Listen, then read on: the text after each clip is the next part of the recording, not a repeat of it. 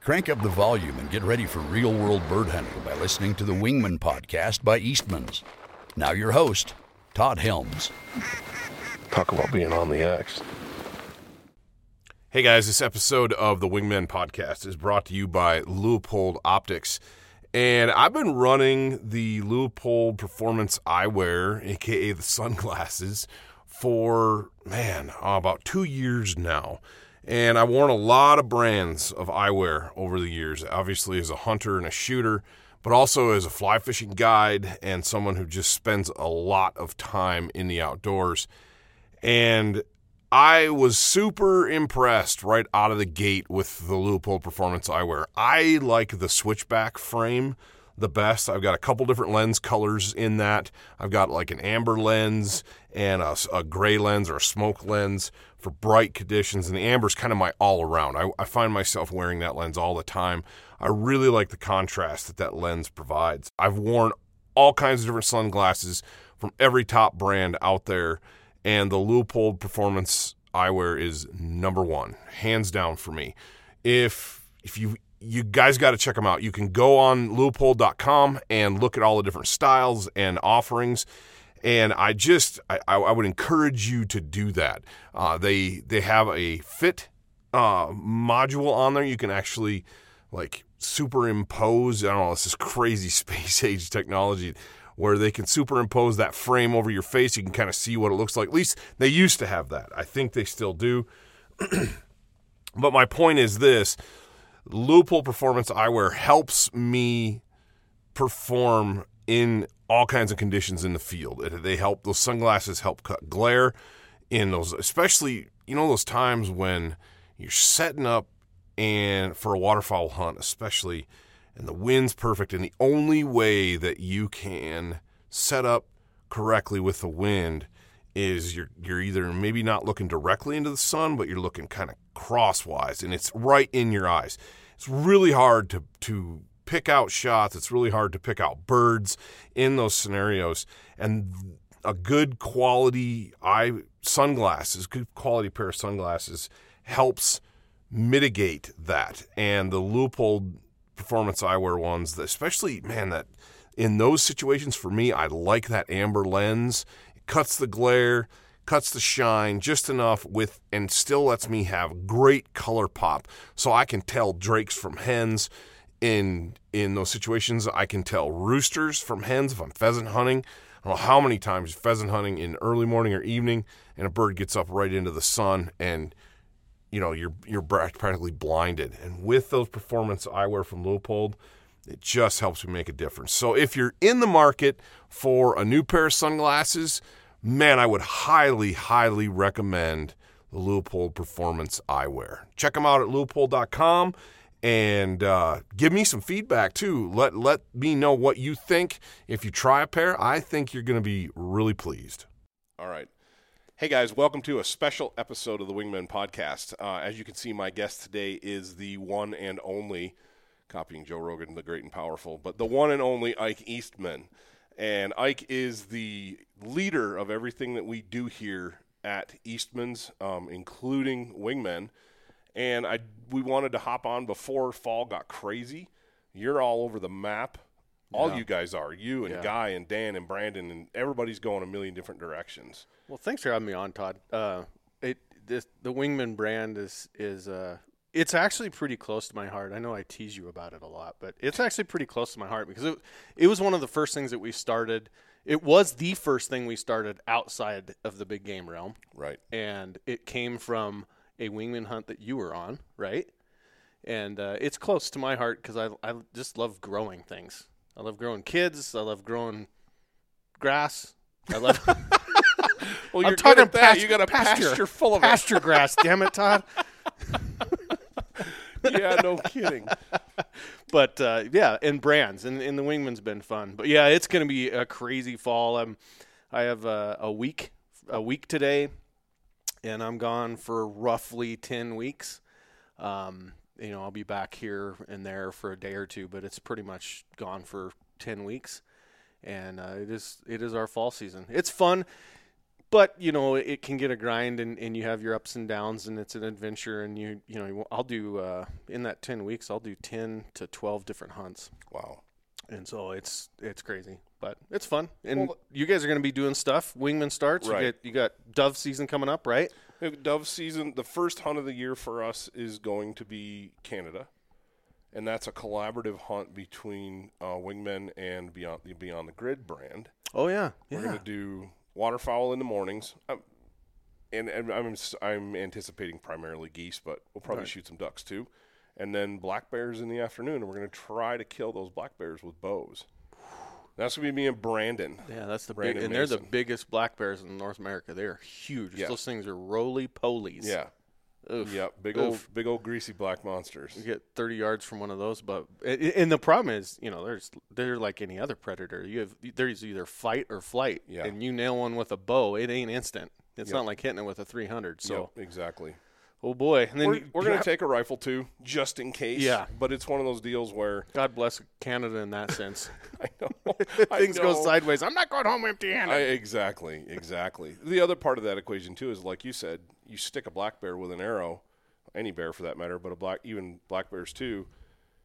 They're going to turn and look, and if they see you, there's a 50-50 chance if they're going to whether or not they're going to come. Well, they're if either you going to go the other way or they're going to come for you. Yeah, if you've ever seen one get hit with a bow and they just they do this curling thing and uh, you know try and bite the arrow and rip it out. If they had opposable thumbs, they'd pull it out of themselves. I mean, it's it's a it's it's actually I watched Brandon do it this spring Right. in uh, Idaho and uh, it got him addicted. Before that, he was like, I don't really have an interest in shooting a black bear till he saw one get nailed with an arrow. You guys did that hunt with Cryptek. Yeah.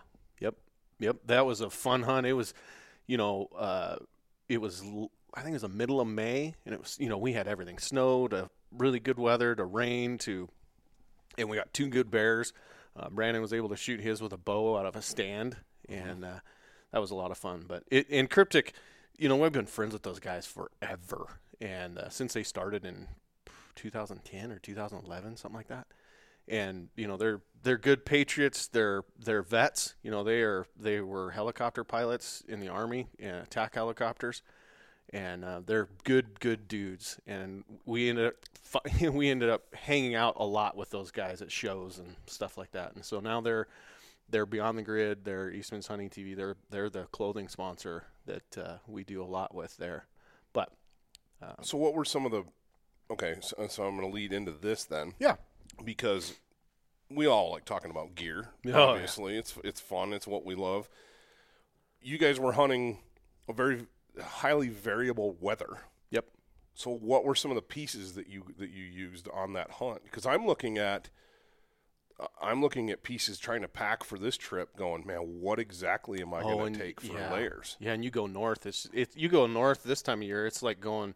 You know, you go that far north. You guys Mm-hmm. are up there. It's a twenty-hour drive from here. Yeah, we're way up north. And uh, yeah, so you know, you go up there, and it's about the same weather that we have in May. Um, you know, you're obviously going to need puffies. You, you'll have to have a puffy because it's going to be cold in the morning, and it'll co- be cold in the, in the evening. And if you get any wind, huh, you know, shut the door. Uh, rain layers, lots of good rain layers. I mean, that's a up there. It rains pretty much constantly. Right. And uh, boots, you're gonna need rubber boots, and you're gonna need, um, you know, all the gloves. That's the one thing that I I really took for granted and forgot. When you're a kid, you're just I don't know if you're just dumb or what, but one of the hunts that I went on with you this year, it, I forgot th- how important gloves are. Good gloves because you can you can stand with a shotgun holding a shotgun freezing your butt off and but you still have to be able to put your finger in that in that Right. guard and Right. pull the trigger. But yeah, gloves. So yeah, it's it's gear heavy, gear gear gear. Well, obviously, I'm looking at I'm looking at. Do you need waders up there? You think? ah, we're gonna take some. Yeah, We're gonna take some just in case, but I don't think we're probably going to need them. yeah. Um, It might be boggy. It'll be And it, it. yeah, yeah. And so we're gonna take our our Sitka Delta Zip waders. Those things are just have just killed it in every scenario that we've put them in. Yep. And it'll be no different up there. If we need them, we'll have them. So it's perfect. I, we'll have three pair just in case. Um, for you know, one for me, one for Brandon, and then one for Brandon's son Hunter is going to be doing the majority of the filming. Oh boy. Yeah, so we're doing doing that. But that's the reason I asked you about that is is yeah, the weather scenario is similar. And and I grew up north too. And it's and I anticipate it being quite similar to the conditions I had. So I'm going through my my Sitka gear in my head, going, Mm-hmm. I'm gonna want a Jetstream jacket, and I'm gonna want, you know.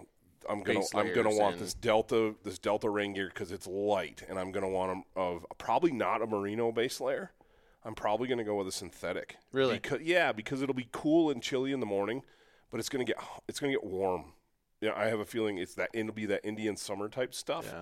and it'll probably get warm. And I really want a that Optifade pattern in like a core lightweight Mm. hoodie. Mm-hmm. So that'll probably be my base layer. Well, you get this is gonna be unique because you're gonna have to pack for not only you know sitting in a blind or whatever. You're I assume that's how they're doing it. They're, are Yeah, they I- ground blinds or is it? It'll be it'll be probably layouts. No, I don't think they're digging pits, um, for the simple reason that they, that you need to be mobile. Ah. And when you when you get in an area where you're getting lots of birds migrating through, you need to be able to move Hmm. and be very mobile. So a pit isn't the ideal way. You know, down here where we are, yeah, you could put a pit in some of these fields Mm-hmm. around here and have pretty much constant action anytime you wanted it because we have birds that are in the area They for stay, a long yeah. period of time.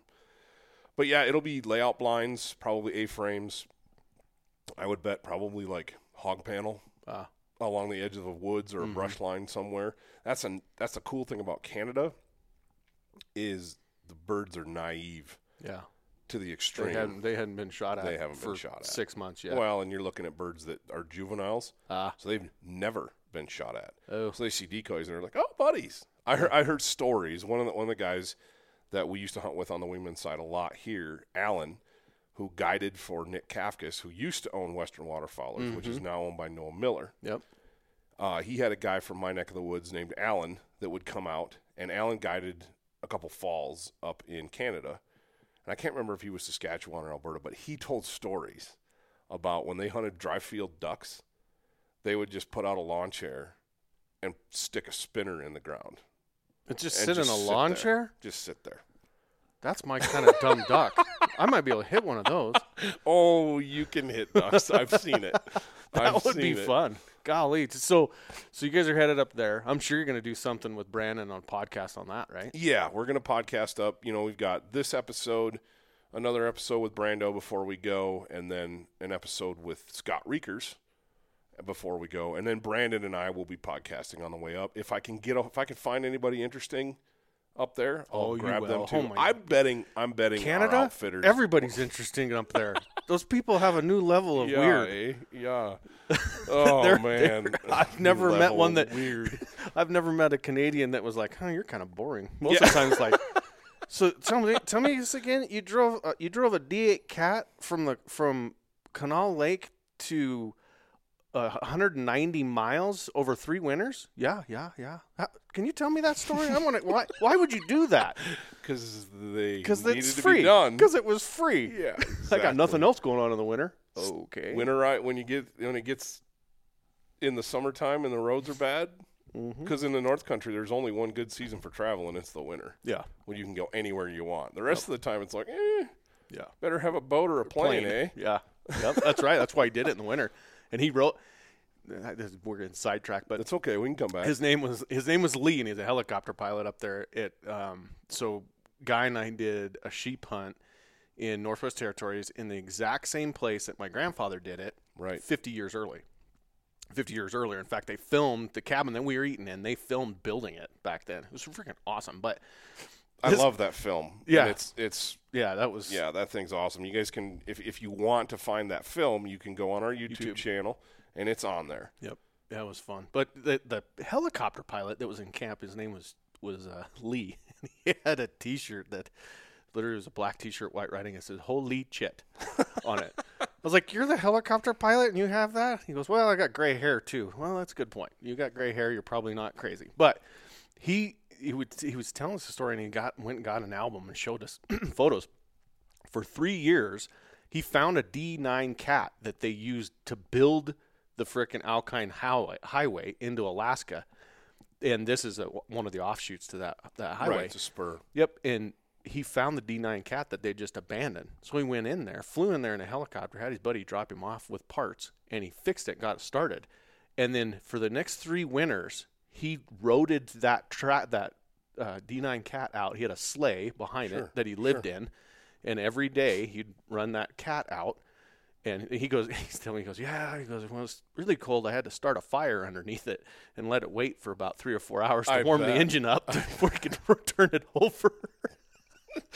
but he, he, because of him and a D9 cat, he he built the road again, so they actually can use it. In fact, right when we were up there, there was a, a group of people that biked it like on mountain bikes. And I- Really? it's hundreds of miles, hundreds of miles on It bikes takes some fortitude. and they have to have rubber rafts because they have to forge that you get river, river like, crossings. I think it was 29 times or some stupid thing. And some, you know, if it's raining really hard, the Mm-hmm, river goes from the size of a of a street to the size of a six lane highway. right, right. So n- yeah, it's crazy. Anyway, it's a wild place. it is, and and you know, Canadians they have a they just have a different. I love Canadians because they have a they have their perspective is a is a lot higher than ours. S they've been there and done that. Right. Us Americans sometimes, I, I, me included, we're kind of wussies really, and you know they're like, oh yeah, I'm gonna spend the winter, three winters just roading this D9 cat, or I'm gonna ride a bike thousand a thousand miles down this dirt road and just see what happens. Right. It's like what, what why? Yeah, the sense of adventure that those folks possess is, why they moved is there. pretty incredible. But yeah, you have to be that resourceful. Mm-hmm. You have to have that sense of adventure. Otherwise, you're not going to live there. You're not going to last. You're going to. That's why. That's why California got settled. Yeah, because it's right. life's easy in California.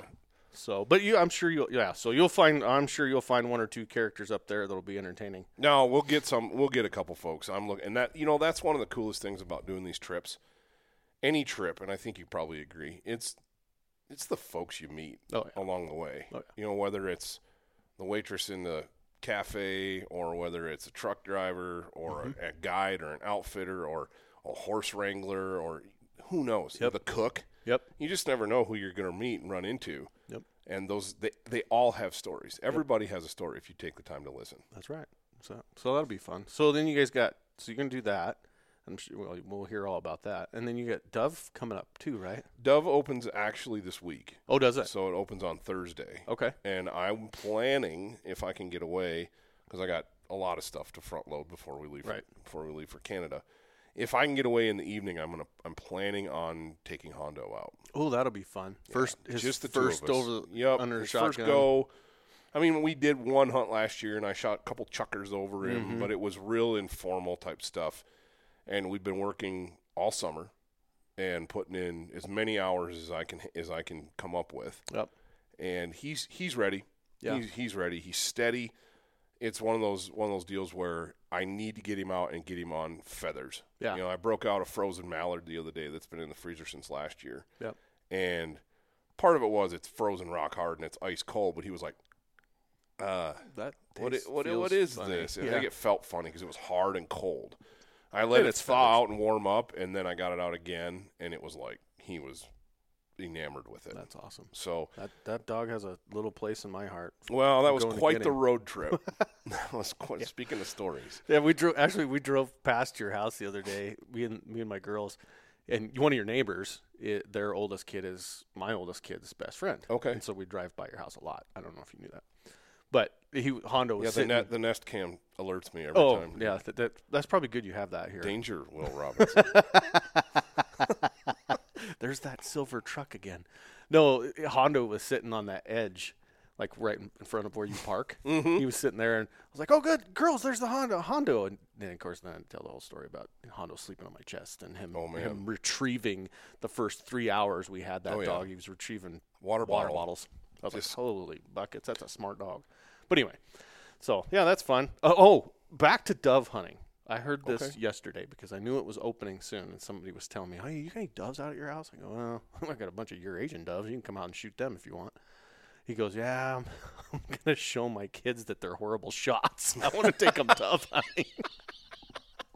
we're gonna we're gonna program some humility. yes, exactly. Oh, man. Because you know how it is. You have young men, you know, 16 to 21, and they start shooting as good as dad about that time. Yep. And then it's you know At least on the easy stuff. Yeah, yeah let, us take you dove hunting. I'll show you. I'll, sh- I'll show you what real bird hunting yeah, missing is yeah. about. Well, I- the first time I hunted doves, because growing up where where I did, we couldn't hunt them, and there was no dove. There was oh, no yeah. dove season. Yep. Did And you have doves up well, there? we had doves. Oh yeah, but we didn't. You couldn't hunt them. Hmm. There was no season. Anyway, I got the, my first opportunity to hunt doves when I was probably thirteen or fourteen in South Carolina, Oh, and it was off peak dove season. It was like winter time, mm-hmm. but there were still some doves around, and we each grabbed a box of shells and oh, jeez. the lodge lodge owner was kind of like, "Y'all want more shells than that?" and I was like, "Nah, man, we're good," you know. I killed one with a box of shells. 14 seconds later, and out of it shells. was. Yeah, and and it wasn't Fast and Furious. Like you see some of those, some of those dove videos like out of Texas, mm-hmm. and oh my gosh, I mean you you are burning through ammunition like crazy. But uh, you got a case, oh, yeah. You, you have got an a case ammunition of, box. of Federal Top Gun Yep. next to you Yep. or if game loads and you're just burning through it. You First- know, my- my barrel on this Renegade is like red, glowing red, like a So stove hot pipe. you can't put your hands all the way around it. That's Like, you Bird see gu- Boy, you I need see another guys gun. wearing gloves. Oh, yeah. you can, and and so that and that's Bird Boy. So you talk to the guys Oh, I that, got a- I got a that story hunt for ya. in South America Uh, on big time doves where they're killing a thousand a day or more, Mm-hmm. and yeah, they they get to the point where they don't even want to shoulder a shotgun anymore. It hurts so bad. I was Their- there. Your face is raw. Your shoulders. You've done that. Yeah, I went to. Uh, we used to print our magazine with a guy in, in uh, Kentucky, and there's two brothers. One brother loved to fly fish, so he'd come out here fly fish, and the other brother liked to bird hunt, and they'd go to Mexico and uh, just south of McAllen, Texas, and we, and he invited me along one time, and it was absolute insanity. I have never, I never shot a dove before that. I mean, we have doves here, but it's not something a lot of guys no, do. we don't. You, you might go out and scratch the itch the first Yeah. evening, first day, Yep. but after that, No, not like this. We you would go we'd go duck hunting in the Gulf of Mexico. You'd ride flatboats out and get in this blind that's you know you can stand in the, the Right, water. right. It's only hip deep, and you'd shoot as many ducks as you could shoot, and then you go back to lodge, eat a nice deer or a nice lunch, and take a nap, and then that afternoon you'd go out and dove hunt, and it, you, literally you'd you'd get a hundred acre field, and there'd be thirteen of us or fourteen of us just in a circle right. all the way around it, and you'd have a bird boy and a literally it's an ammunition can full of shells, and you shoot as many as you can. I shot. I think the first time I'd ever been involved, I shot like three or four. the guy next to me who lives in Louisville, Kentucky, and just this is what he grew up doing. He had like 150 in one afternoon. Wow. I mean, it's just absolute insanity. Absolute, but so much fun. So many birds. Um, we went, we got to go quail hunting, and that was a, a blast. They couldn't believe. They're like, "Man, you're really good at this." I said, "This is like pheasants. They're just smaller. They, the freaking doves, they dive and move and change in directions. Doves don't fly in a straight line. No, quail like get up and go straight away from you. How can you miss that? You just watch the doves at your house yeah, and watch how they fly, and Oh. they they fly like that because I think I think all doves are a little special, especially the Eurasians. oh, they are. those one of those collared doves that we have here, and if you don't know what I'm talking about, Eurasian doves or collared doves or banded doves. Yep.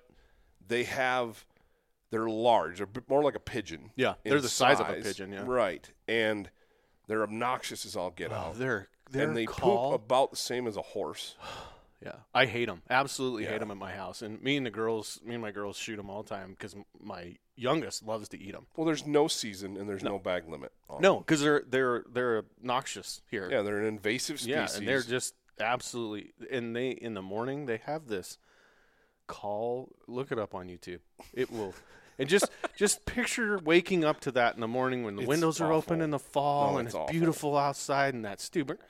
Yeah, it's Ugh. it's awful. They sent my wife despises those things Yep. until you played them up Yeah, because you compare them to a mourning dove. Oh, There's yeah. no ha- there's hands down. I'll shoot those Eurasians all day Oh, long. and they're they're big. better eating and they're, yeah. You actually get Yeah. a decent meal off of a couple of them. We just breast them and sear them, and Yeah. they're they're you know high, just throw some high mountain on them.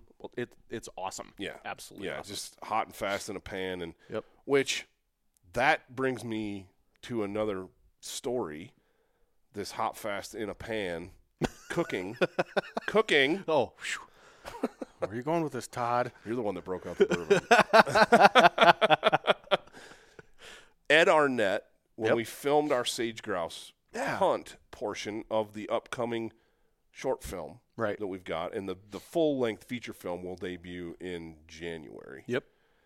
It's a conservation piece. Yep. telling the story of basically public a public land area the size of Texas. If you cut the panhandle off of Texas, that's Yeah. how big this public. It's land area huge. is. It's all of the interior west of Yes. the 11 western states where sage grouse habitat Yep. is.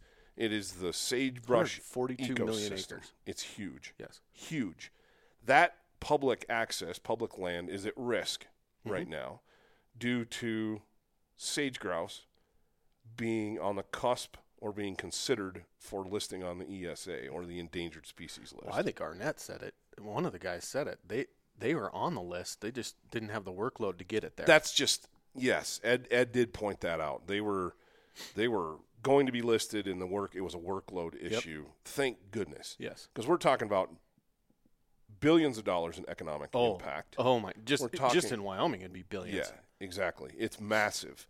But the point of this is, people are like, "Oh, sage grouse. Who cares about sage grouse? Those things are Yeah, I don't. they're hunt 'em or- they're, they're awful to eat. I don't hunt those things. Well, there's more impacting. There's more from this decision. It's going Right. to impact of a lot more than just sage grouse. Yeah. If you like to hunt antelope, it's going to impact you. if it's you'd going like to be to like to hunt- recreate on BLM or Exactly. public land, period, desert, you know, sagebrush style public land, it, you're impacted. Period. If you Right. like to fly fish it, I mean, we we have a chunk of, of river here, the Green River, that goes from the Wind Rivers all the way down to well, basically Utah, and it is mostly s- uh, it's mostly sagebrush. it's the biggest tributary of the Colorado. Yeah, and it is the largest chunk of sage grouse habitat right through the middle of it. Yep. If they end up listing these birds, they're gonna it, they are going to affect. They're going to change the access to that public land. You won't be able to pub, to access it at all, or may or maybe at least the, at the best case scenario during certain times of year, like when they're on Lex and the chi- and the chicks are small and stuff. At the worst case scenario, they're just going to shut it down Right. and Right. they're going to shut oil and gas down, which affects you. You think five dollar a gallon gas is is rough now? Go close all that. Mm-hmm. You know, that- you're talking huge oil fields. They're going to shut. They they would shut down recreating. They'd shut down uh, cattle grazing. They'd shut down. I mean, it's just a, it's a huge impact over a bird. Now, I'm not saying the bird isn't doesn't isn't important. It is Right. and through this process you and i have learned you know in, in how many interviews 15 Yeah, a lot. i mean we, We it, traveled was, all over the state of Wyoming.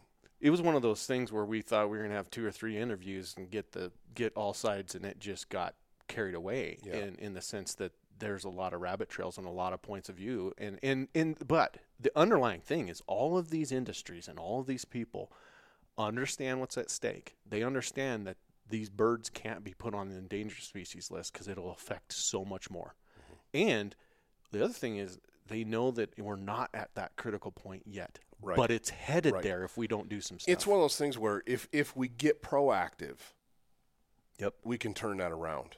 We know we know how to fix this. We know how to fix the habitat. We know what to do. It's a workload issue. It's a money issue. There's a lot of different things, but hot fast in, in the pan. oh yeah, so Back to so it. You took you you and Ed went and hunting, right? Sage Yes. grouse hunting. We about this about the end of September last year. We went down and we hunted um, a couple different spots down on the cusp, or kind of on the edge of the Golden Triangle, Mm-hmm. the key core area for sage grouse habitat. And the sage grouse get a bad rap. Oh man. You're born bred Wyoming. Oh, I'm here to When tell I say you. we're gonna have sage grouse for dinner, Ike, Uh, I, I, I, my first question is: Are they old bombers or are they young ones? Because I'll eat the young ones. The old bombers, I want nothing to do with them. I they tell were, you what. they were like chewing on shoe leather. the first two birds we shot were bombers. Great big giant cockbirds. really? Huge. Did you mount one? I should have. Yeah, I'm. I'm. I need to go do that Yeah, because they're so freaking cool. I know. I'm sorry. I know. Sidetracked No, you're again. fine. You're fine. But we, Can they when, When they we mount 'em, can they shot do 'em- the, Oh, they yeah. do the breasts? Oh, where yeah, they, they bubble can. out. Yep, they When- can. when- oh man, absolutely. That'd be the best way to mount one. I yeah, think. heck yeah, Like in a glass that's case. iconic with the with Yeah, the be tail. Super cool. Yeah. Be super cool. But getting to the eating part, I keep sidetracking. it's you. fine. you can tell he really wa- doesn't want to talk about eating sage grouse. Oh, they were that, that was some of my worst memories in high school because you shoot it, you got to eat it. That's Yup. the deal. And Yup. you know, we were a bunch of high school kids running around just shooting everything that was open, and, and we had tags for. it. and sage grouse back when I was in high school, it was only like a three week season, but you, c- uh, I don't, I'm You could sure probably there shoot was like five a day. yeah, I'm sure there was Yeah. a bag limit, but Yeah. it was a lot. Yeah. I remember having so many sage grouse in the freezer. My buddy Dave and I are going, what are we going to do with all that? And he, his mom's like, tacos. We're going to make tacos Yeah. out of them. grind it up, make tacos. Well, that, yeah, and there's a story about the railroad workers and and and cowboys that those grouse were so prolific that they'd eat them, and they finally revolted, and they were like, "You can only feed us sage grouse once a week." They threw a fit in Yeah. Wyoming when Yeah. they were come across They, like, Wyoming. They went on threw a strike. fit. Yeah, they went on strike and said we will not eat sage grouse but once a week. I mean, the whole the whole co- country could have been shut down from the sage grouse For a in bird. the 1800s. And now we come full circle, and we're looking at it again. 200 years later, But the point is, I we get these bombers, and Ed's like, "Oh, we're gonna eat these things up," and I kind of looked at him, probably with the hairy eyeball, like, "The hell we are," you know, like I'll eat them, obviously. time but- out and seasons have something for this, or am I missing something? So he he's like, "No, trust me, trust me, you're gonna like it." I'm like, all right. Of course, we ate them. We we saved those birds, and then the next day we killed a couple more, and we ended up having dinner that that night. The, I think the last night in camp, and holy smokes, we breasted him out, cleaned him up really good, and he rubbed he. I've since used high mountain seasonings, all kinds of different rubs. The, the garlic pepper is my favorite one, but I wonder how that sage would be the one that we use for the antelope. It'd probably be pretty good. But Ed used some that he gets at this little steakhouse in Nebraska, somewhere in the middle of nowhere, and it's like in a little s- vial. And it's, anyway, he sprinkles that on. He he rubs them down with olive oil, the breasts, and then he sprinkles them. And the whole time, you know, you're drinking whiskey or a beer or a cocktail, whatever, and they got the grill preheating over here to the point where it's smoking hot. Sear it. 500 degrees. Oh, Yeah. And he just throws it on there, a minute and a half tops, flips it over, and of course it's seared perfectly. Right.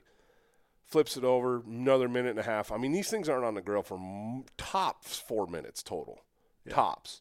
Pulls it off, and he starts slicing it thin, and he takes a little more of the steak seasoning and kind of sprinkles it over it, you know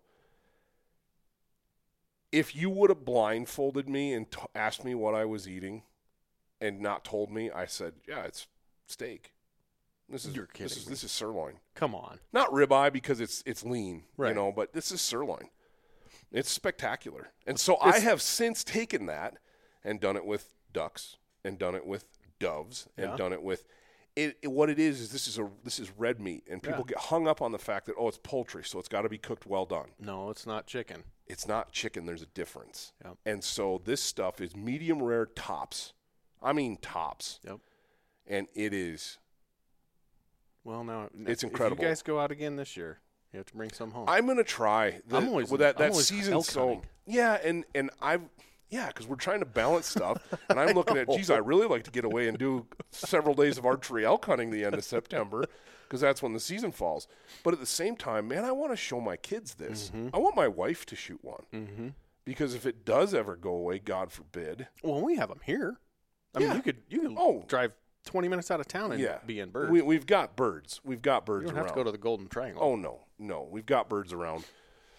In fact, in our area, we have some. They're not even really monitoring the birds here Yeah. because our habitat's so intact. yeah, they We're found really lucky. they found. I was talking to uh, a, a- a guy that is in the know. He got he got tasked with sitting in a truck for I don't know, it was like two months or something, just counting after the after the chicks came, you know, hatched, Mm-hmm. or actually actually after they laid the eggs, and just counting how many eggs got killed by predators, and it was insane. The number is Predators. like in the let's let's hundreds a let's quantify day. that though. We're not talking about foxes. Well, foxes to an extent.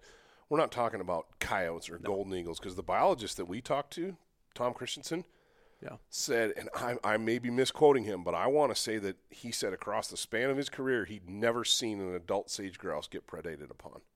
I wouldn't I wouldn't believe that. He's They're- like, they're those freaking- eagles, those golden eagles will come over and those grouse flat scatter, and they can outfly an eagle. Oh yeah, they can They're outfly faster. it, and they are they are hard to see. Yes. I mean, wait till you eagle see gets this above film. him and he's looking down at that camouflage bird against that sagebrush. You can't catch him. No. So what the predation is? This guy was telling me the predation is, um, their eggs. The frickin' ravens are Ravens. killing. Ravens are killing the eggs. Yep. Just and they'll eat hundred a day. That's a lot of birds. You watch a raven hunt, and that's what they're doing. Yeah. And they're riding those wind currents out here, and they'll be 10 feet tops Yep. over the sagebrush. Just far enough, h- high enough that nothing can jump up and grab them Yep. because they're smart, Yep. and, but low enough that those 10 power binocular eyes that they have Yep. can spot everything. They're not just eating sage grouse eggs, they're eating No, eggs of everything. all different yeah, kinds. Everything. Chuckers, you name it. They're eating Everything. everything. And and and they're eh, you know, I was I always wondered up until I had this conversation with this guy, I was going, What is a raven doing out here in the middle of nowhere sitting on a on an anthill? That's what they're doing. Yep. That's Hunting- what they're hunting doing. eggs. And they're picking, you know, they're picking up horny toads. They're picking up Oh. lizards. They're picking anything they can, anything they can eat. Yep.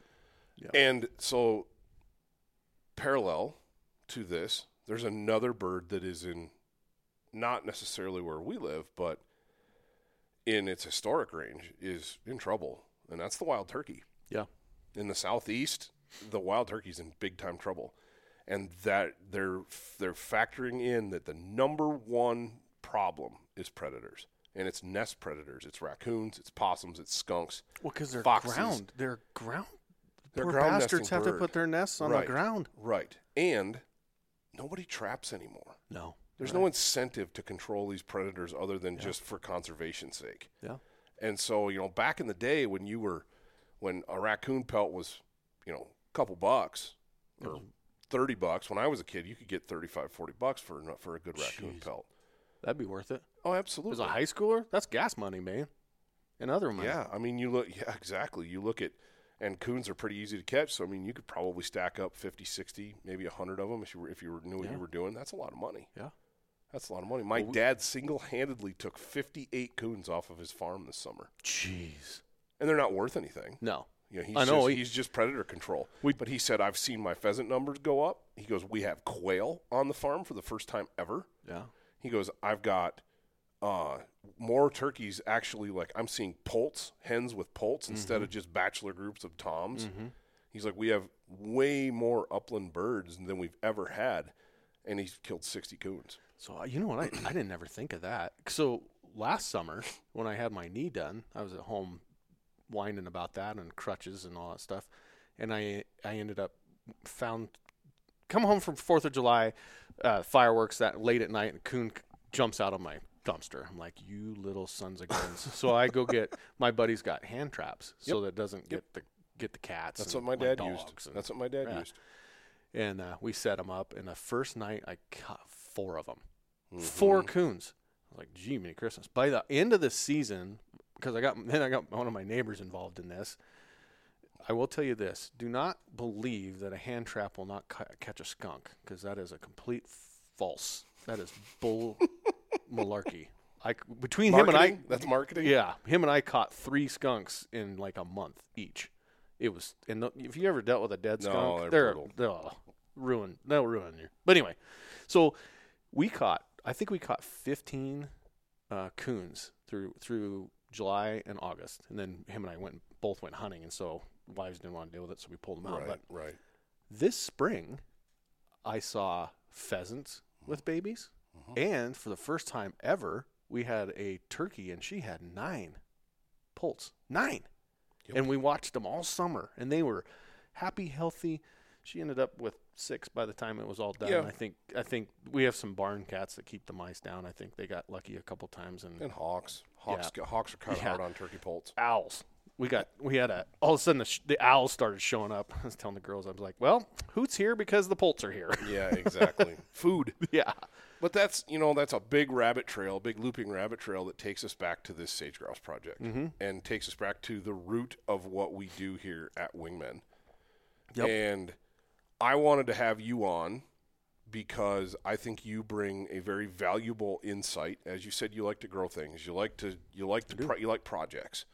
If anybody outside that's listening to this knows you Nobody knows me. Well, they might. You might be surprised. if you know one thing about Ike Eastman is that you don't sit still.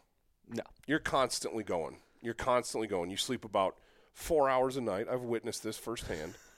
You're one of those disgusting people who can get by on very little sleep, and so as a consequence, accomplishes a heck of a lot of stuff. this this thing was Yeah, an sorry about that idea. email at 4:30 this morning. By the way. It's fine. I rolled over. I was like, yeah, I'll deal with that at eight. it was on the top of my mind. So the wingman thing was one of those deals where it's way outside the wheelhouse it is. of Eastman's. I mean, way outside. So much to the point. So much. So much so to the point where yeah, we we get flicked a lot of crap, and that's okay.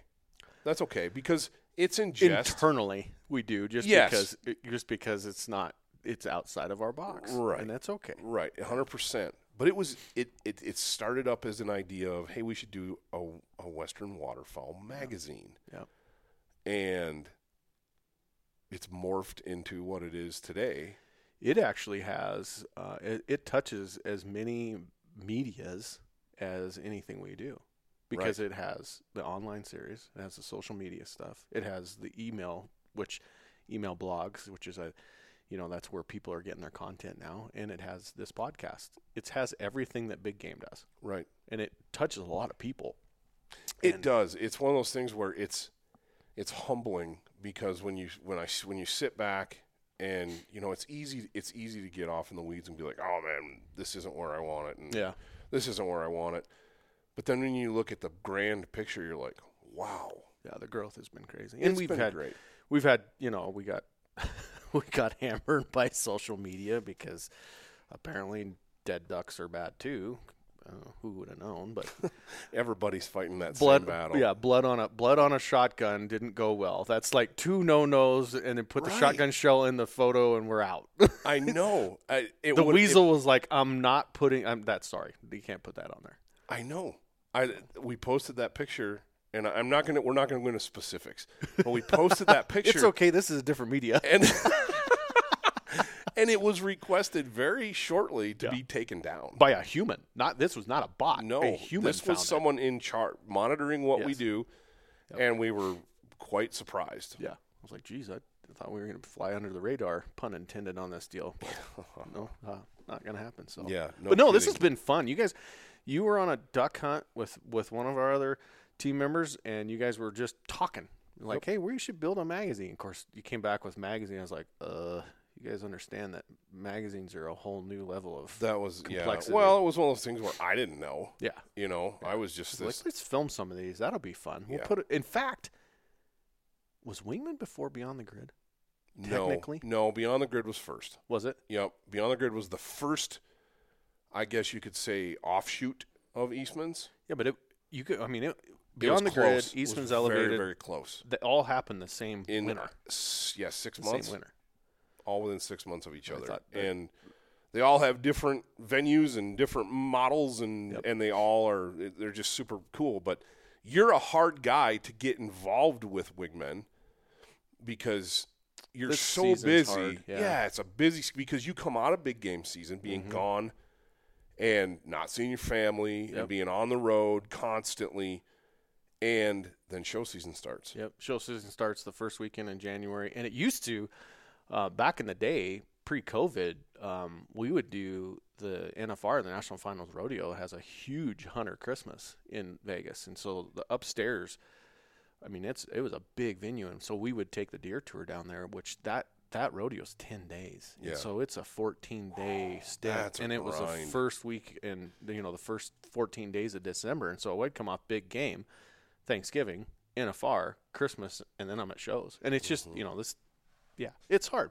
This year I was able to do a little bit. Last year, I don't think I did anything. I you don't, didn't. We got you. We got you in on the pheasant video that we filmed. Yep. Which was, has been meteoric. yeah, I mean, it's the the view count on that thing on Facebook alone Oh, insane. is eight and a half, almost nine million. yeah. Oh, it's it's a story of of of uh, pheasants. People don't realize that, unlike the sage grouse, they are not native. Exactly. They are Chinese chickens, Exactly. literally. The most popular game bird in the United States is not native. Yep. Was introduced here.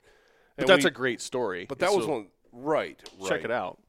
But that was so that was the first thing I was able to get you involved Yeah. with. But last winter, you came to me, and I, I always know that things are about to get great when Ike comes in. Hey, pokes his head in my office, goes, "Hey, what you doing?"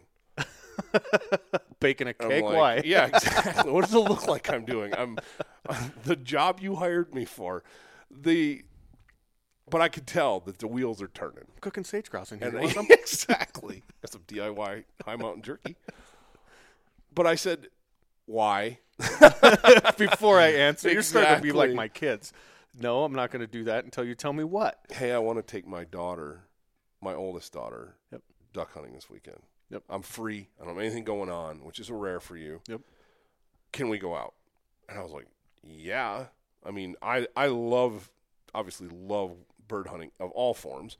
And when you can throw kids in the mix. Well, you're a you're naturally a teacher, Todd. I mean, you were a teacher, but you're that's your natural is uh, teaching and coaching, and you are really good at that. Taking kids out, showing them the right way to do stuff. That's why I trusted. You know, well, I'll go with Todd because he's going to teach my daughter because I have a whole bunch of bad habits that created in high school. Thank you, my best friends. But teach me, you know, right way to get in a blind, the right way to put ducks out, the right way to hunt, handle a firearm. You know, you're you're a natural coach and a natural teacher, and that's why you're good at this. Well, it's, amongst it's the something other I, stuff, It's something I really enjoy, but I appreciate that. But and you don't, your kids aren't quite there yet. they're not uh, JC seven, Yeah. and they've been in the blind. Oh, yeah. quite a bit, but they don't. but they're seven. yeah, not It's 12. like it's one of those deals where.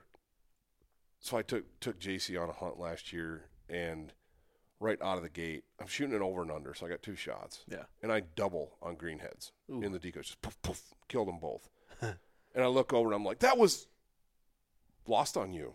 That was completely. Hey, JC, lost that on was you. fun. Yeah, exactly. He's like, Daddy, oh, you got them both. Yay! and I'm like, oh my gosh. You know, it's like the first time I took my wife duck hunting.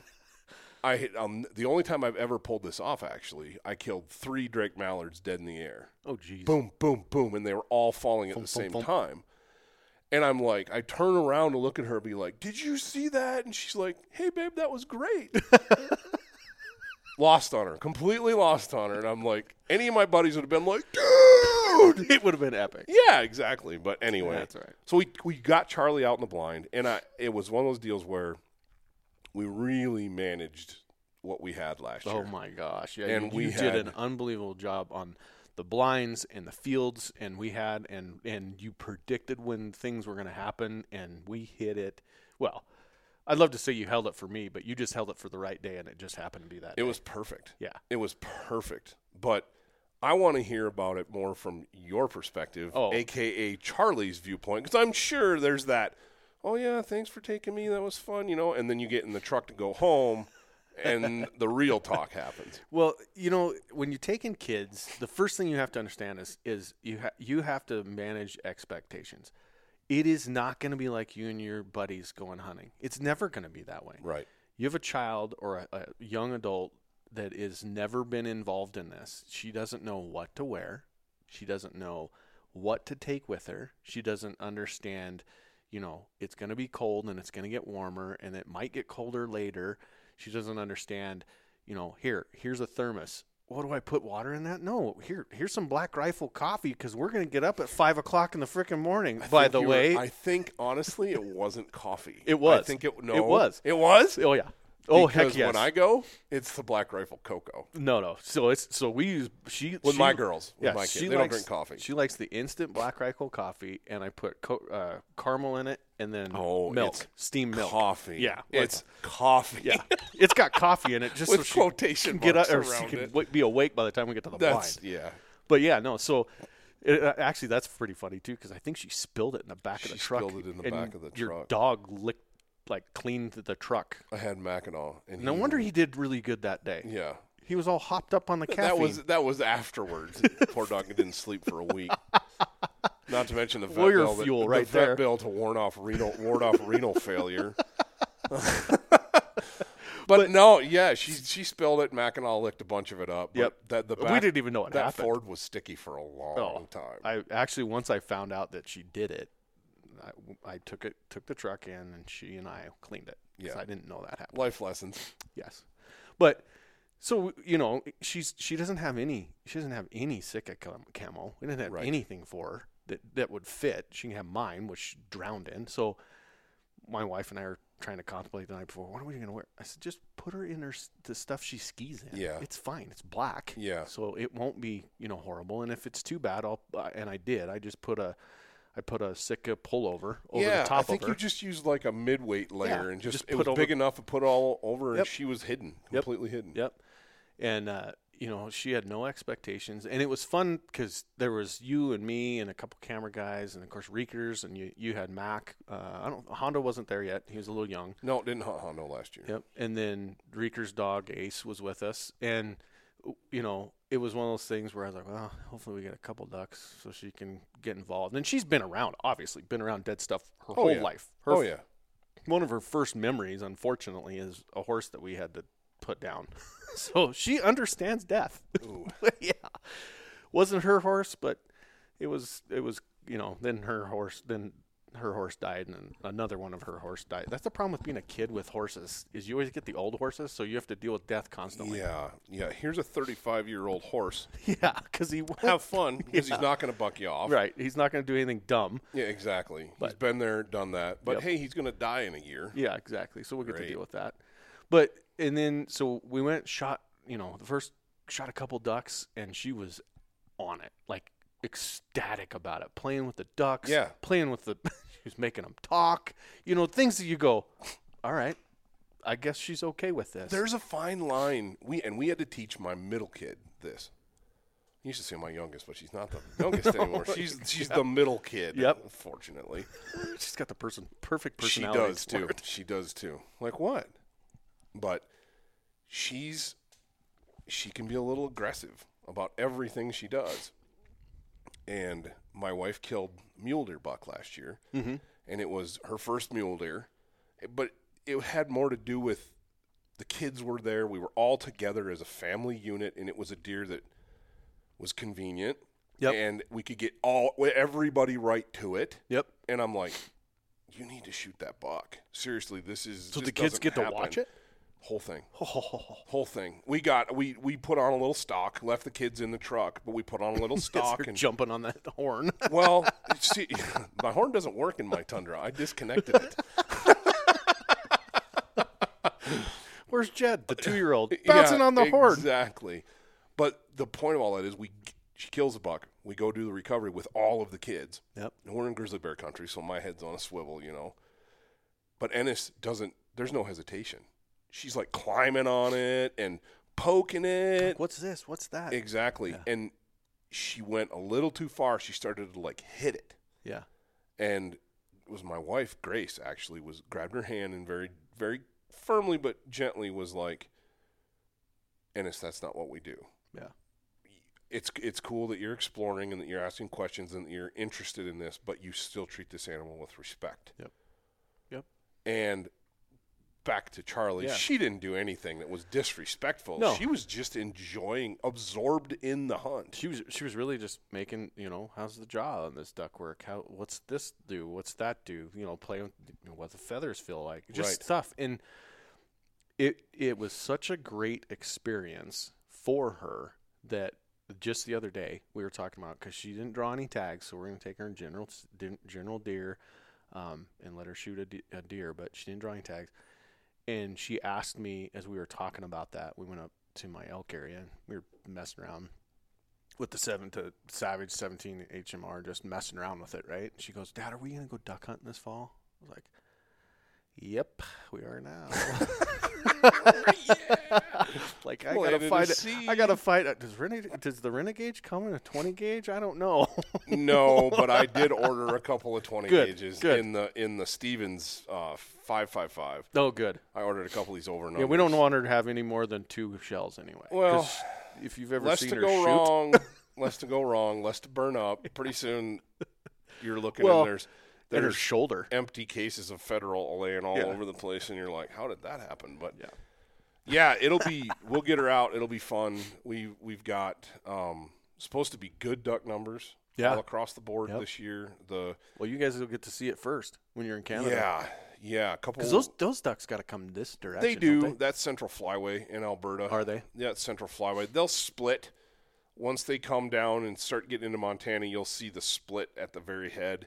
The ones that go east are Central Flyway, which is us, and then the ones that go west, that's Pacific Flyway. Do Did they s- basically split around the mountains? basically, Yeah. basically they and and so they hit that plains and you get some that slip down and they get on the western side of the of the of Wyoming and down through there, Idaho, Washington, Oregon, Utah. Those birds are all Pacific Flyway birds. Hmm. Um, and a lot of those birds come from the boreal forests in Canada and in, Ala- in Alaska.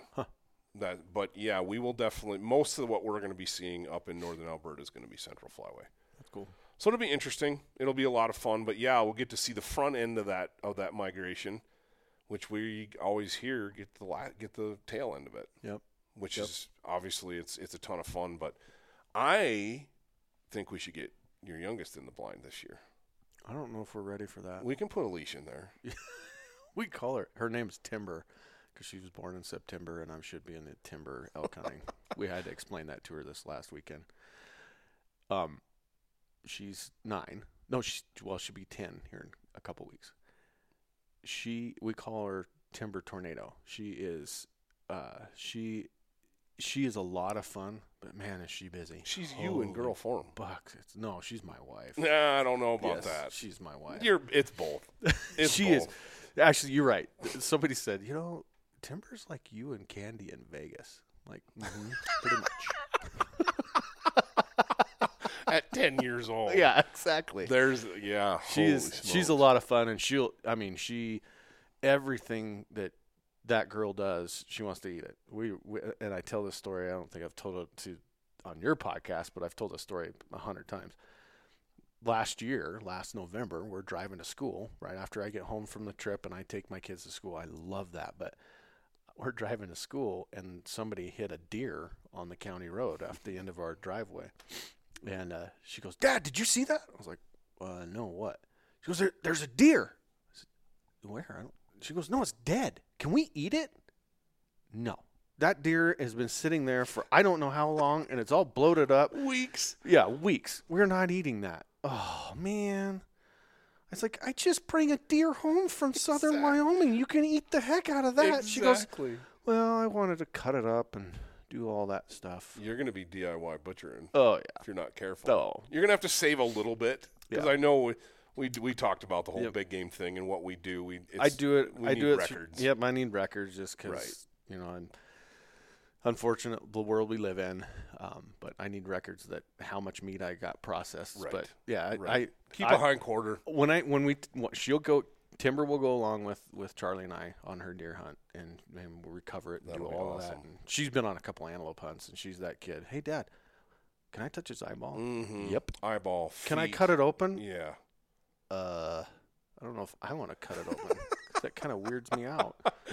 Oh man, It- we're we're so lucky because we're we're in that point in our lives where our kids are interested in what we're interested in. Mm-hmm. They're not teenagers yet. They're like, Yeah. you know, going doing their own thing. They they want to be with us. They want to be doing stuff with us. Yep. And So- that's awesome. So you bring that up. Actually, I was I was just in an Onyx um, Onyx hunt. They do the app right, and they've been partnered with us for a long time. And I would I got invited. Me and Brandon and Dan got invited to their employee. Uh, Right. They did this employee retreat in Big Sky, Montana. And I was like, what am I going to talk to 350 developers about? I have no idea. And it, we- we boiled it down to basically, I'm going to tell them a little bit about the Eastman history and, you know, the grandfather stuff we talked about earlier Yep. to what we're doing now. And then I'm just going to open up and let them ask questions. And one of the guys asked, hey, I got a seven year old, because in the middle of this, I talked about taking your kids hunting and all this stuff. And, he, and I said, he goes, I got a seven year old daughter that wants to go hunting with me. How do I do that? Whoa, okay. I said, first off, um, thank you for doing that Mm-hmm. because you have to pass this on. You have to because if you don't, they'll get into video games or shopping. And if you or don't do it when whatever. they're young, yeah. So it's first. That's what I told him. I said, "Thank you for thank you for doing this." Number one, for the rest of you, seven might be too late. I said, "Now, I'm not saying it is too late. I'm just saying you're right on the cusp. You got to get them involved when it's not weird. When before our society gives them the the the preconceived notion that it is weird." Okay, so number one, or it's gross. gross. or yes, gross. Whatever. Yeah. I said my s- my s- my nine year old, her first antelope, she was hunt, she was on, she was three. She wanted to touch everything, and she still wants to touch everything. My oldest an, my oldest kid, she was 6 Mm-hmm. and she did the whole. Hmm, now she is way more conservative. She is my conservative side, and my wife and I's conservative Right. side. So she stood back and wanted to see it, but not touch it, play with it. By the end, by the time we are done breaking that antelope down, she was involved, but she was a little more standoffish. I said, then the other thing is you have to manage expectations. Like I said before, take a lot of snacks with you, Right. take a lot of drinks with you. L- You know, and you're not gonna walk them. They're not gonna walk. They- You ever seen a kid walk around Walmart? That's about it. That's about all you're gonna get out of them is a a Walmart trip. Uh, like pheasant hunts, I, I think about some of the stuff that, that my some of the death marches that my Oh dad my put gosh. me through, and I mean I was wired hot for this stuff. Yeah. So it's like it, it wouldn't have mattered. I'd have gone through a brick wall to make it happen. But not every kid is wired that No. way. And if if you have a daughter, they're not naturally going to try and emulate their dad. They're going to naturally emulate their their mother. They want to be involved in what dad likes, Right. but they're not going to try and be dad. Right. That's different. Yep. So- Yeah. It, and, and it is, and so you're not going hunting with your buddies. No. You know, it's not going to be an all day marathon. Nope. it's going to be one where in the, in the hunt we did last year, I knew it was going to be quick and dirty. Yep. You know, it was going to be birds are going to be there right at daylight. We're going to shoot them up, oh, and then we're going there's to get a lot out of of there. birds. Holy We're going to be buckets. down there for an hour, hour and a half tops. Yeah. If we could have shot better, we'd have been. Why are you looking at me, Todd? no, it wasn't. it was me. It was me. We, I was bad. I hadn't shot a no, shotgun. in I two have years. proof. I have proof of you on camera how well you did shoot that day. Now the first couple volleys, you had to knock the rust off, but Oh. after that, you got your shooting eye lubed up and you were fine. I used to when when I was in high school. I could, well, You I- shot competitively, I did didn't you? in college. Yeah, my buddy and I shot. and that's competitively. something you've never told me. I didn't. Who Nope. told you that? your dad. Oh, yeah. No, leave it to him. Big mouth. He was bragging. Yeah, He was bragging. I I used to be able to shoot shotgun really well, and and uh, had a lot of fun with it. But you know, you just life changes. And, Yeah. and when you live here or, or you live in the out of doors, you just have to choose what you're going to do, and that just stepped aside for a while. Now my kids, it's a great thing for kids. Get them in the blind. It's not physical. You can you can put enough freaking clothes on them that they're warm, and there's a lot of uh, I, I guess you'd call it jocularity or jocularity in in the blind. There's a lot of fun things that happen in the blind, and then it's intense, and then it's back to fun, and It's not a deer hunt where yeah, you're going to get one chance. right, at this buck that Yeah. you're at that you're after, and everything's got to be you got to be stealthy. You got to make everything all the right Count. moves. Yep. Chances are you're going to have multiple opportunities on birds, whatever it might be, throughout the day. Waterfowl especially lends itself to having kids get involved because they can take like snacks. oh, We did that hunt a couple years ago with, with, all the with girls my brother's daughter, Yes. with my niece. with your The niece. donut and, hunt. And Reekers had his little his oldest. All those girls were four years old Hmm. at that point. We had three four year old girl, girls in that blind, and they're all wearing like pink and you know it's like whatever. And guy looked at me and he goes, "We're not going to shoot a damn thing today." and I was and I looked at him like. "Hmm." I knew my birds, Yeah, So I you're was like, "Eh." like, "Hmm, "We're gonna be all right." We'll shoot a couple. and we did. We, we didn't stay long enough to shoot a limit, but it was one of those those midwinter, f- late February or mid February Yep. days that was gorgeous. Yep. Before March comes in like a lion, you Yep. know. And we shot a pile of birds. We had more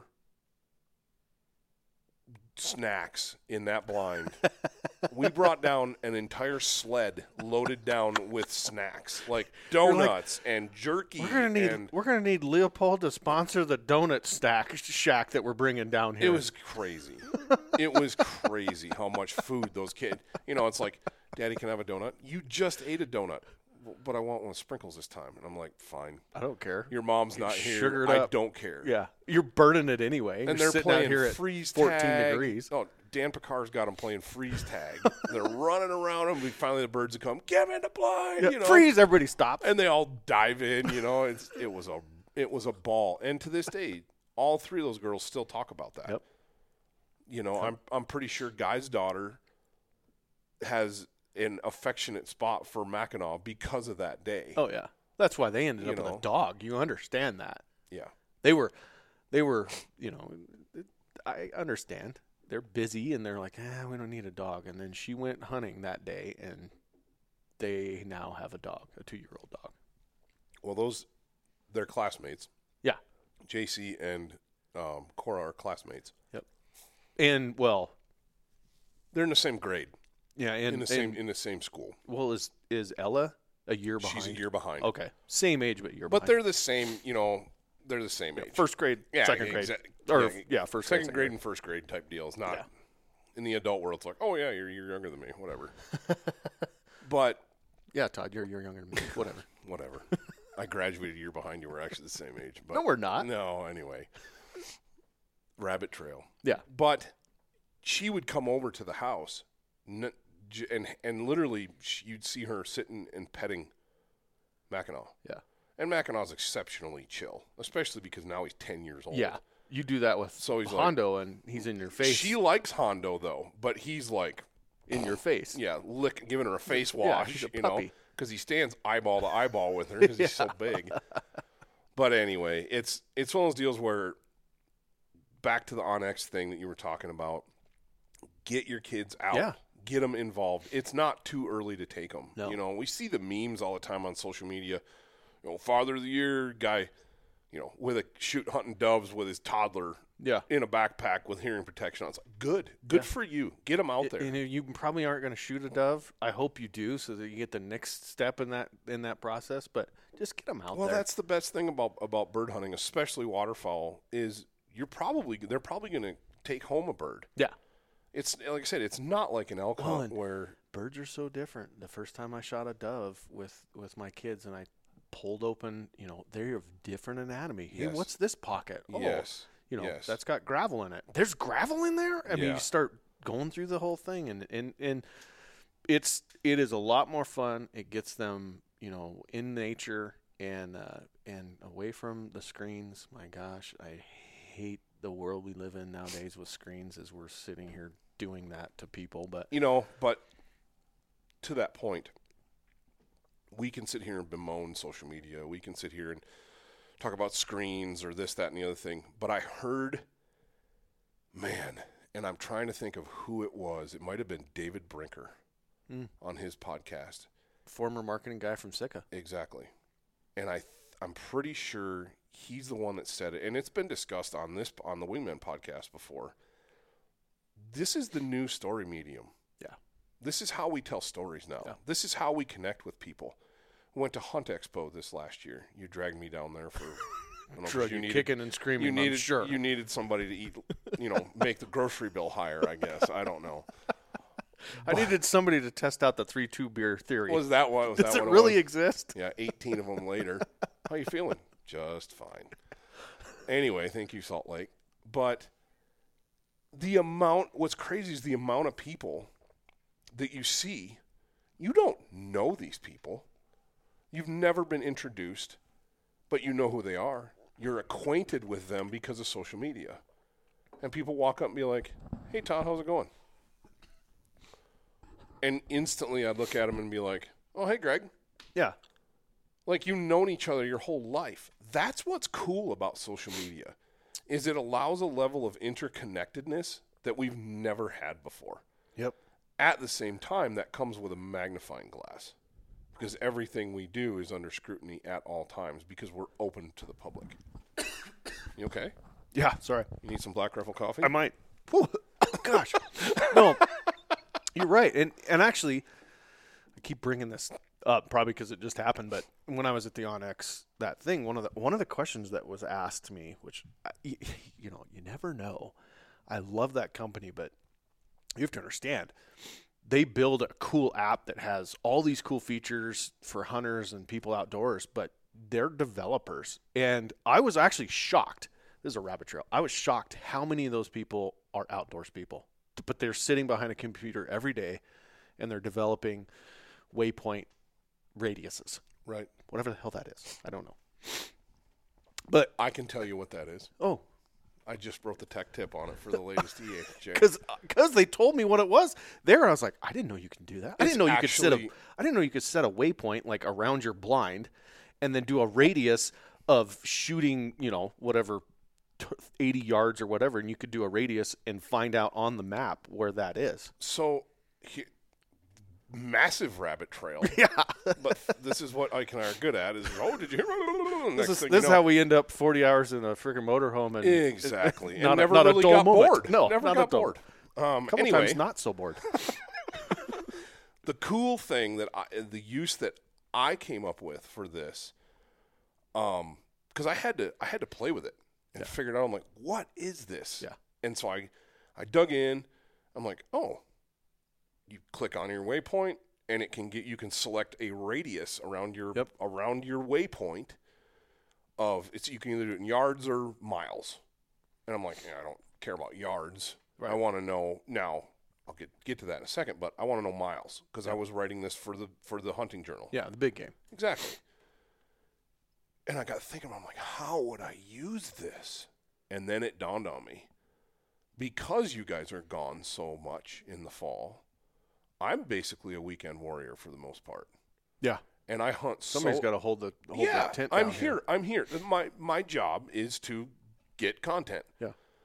And so I hunt a lot on the weekends and I hunt a lot by myself. Yep. And it's really nice to be able and this is what I came up with for a use case. I look at a I look at a trailhead for example. And I'm an elk nut. I'm an elk guy. Solo elk is a whole different ball of wax, Yep. especially in grizzly country. Yep.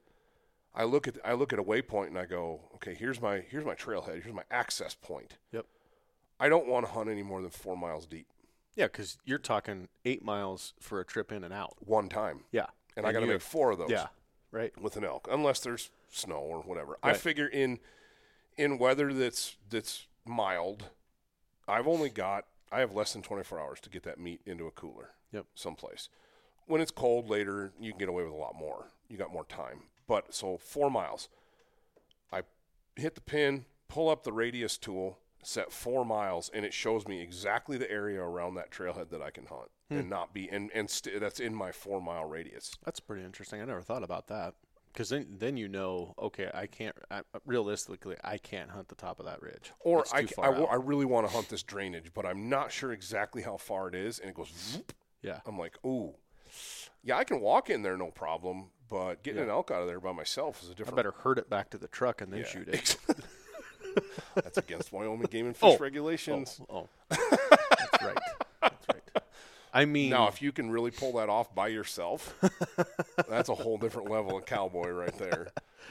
But, But- and there's other there's other scenarios. So the a wingman use would be change it to yards. yeah, And we don't have to worry about it a lot out here because we're hunting pretty. If we do hunt around buildings, around living areas, we're usually you know out in a field or down. It, there's no, I don't have to play that game. yeah, but you got to know where. If I shoot, if I shoot that direction, that bird's How far probably is gonna that- fall on the neighbors. Or how and far can is I that get it? house? Yeah, exactly. How far? I'm not. g- I'm. I know I'm not going to be in the zone, but how far away is that? You know, Yep. every state has laws governing how close you can be to a dwelling Right. or a building. Yep. And what you can do is you can set that on and say, I want 100 yards. And it'll show you your radius from where you're standing and where your waypoint is 100 yards. Yeah. You know, we make a waypoint in the person's driveway. Yep. I got to be 100 yards outside this. And you can know exactly where you need to be set up. Yep. And a lot of you guys that are listening to this podcast are going to encounter that. We used to encounter that in southern Michigan all the time Yeah. because we've been hunting lakes with residences around them. We'd be hunting farm fields with multiple farms, you know, or multiple dwellings on them. The the big one was golf courses Ooh, because we hunted a lot of golf courses. you And can't just yell four. Mm. not really. It's a little different. It's a little pay different. a hundred bucks if you hit that golfer with a bird. I, I suppose they wouldn't be golfing during No, that season. it's usually there. No, well, that's the thing is a lot of those seasons we'd hunt now. Like I had a buddy in North Dakota. Their their season opened a week ago, no, sh- and they're for birds. yeah for geese. Good for can- lord, for non-migratory Canada geese. And That's basically a depredation hunt. Yeah. 'cause They've got too many of them. Well, what's the first thing he does? They do a youth hunt on a golf course. they got the golf course manager's like, you guys have till ten o'clock, and then I'm letting people on. You're gonna And need he's to like- replace that divot. Yeah. that bird really made a big one. oh man, but he sends me pictures. You know, they're out and they're they're they're not even trying to look like hunters. You know, they're riding around in golf carts.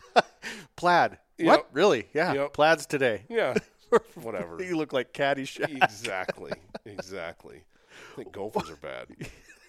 well, well, that was a huge rabbit trail. I want to get back to the question I was asked on X.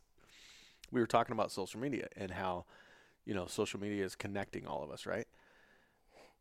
There was a question asked.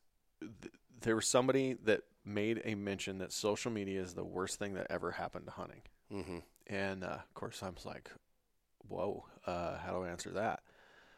Because I don't believe that. And it occurred to me that if anything in our world you can use too far, you can go too far. And humans, we have a, a tendency to do that. Okay, do I put three shells in that shotgun or 20? We have to self limit. Yeah, we have to self limit. And social media is the same thing. Put the phone down.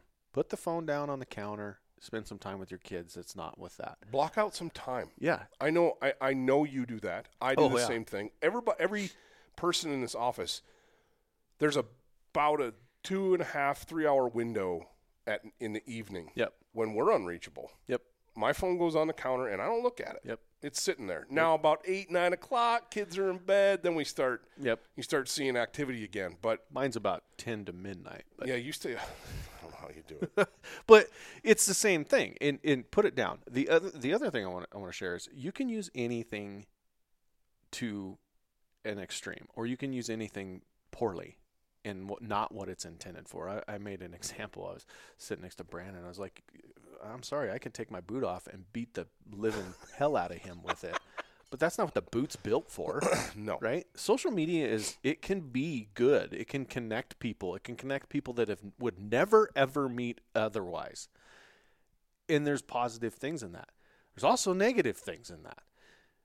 That person could, you know, you have to be careful who you're connecting with and why you're connecting with them and the amount of time you spend on it. Nothing drives me more nuts than sitting in a restaurant and we don't do this i- in our house. Um, we don't have cell phones. If- If we're eating, we don't have cell phones, with one exception. This is new. This just happened this weekend. Um, we're learning Spanish, and so there's an app Ah.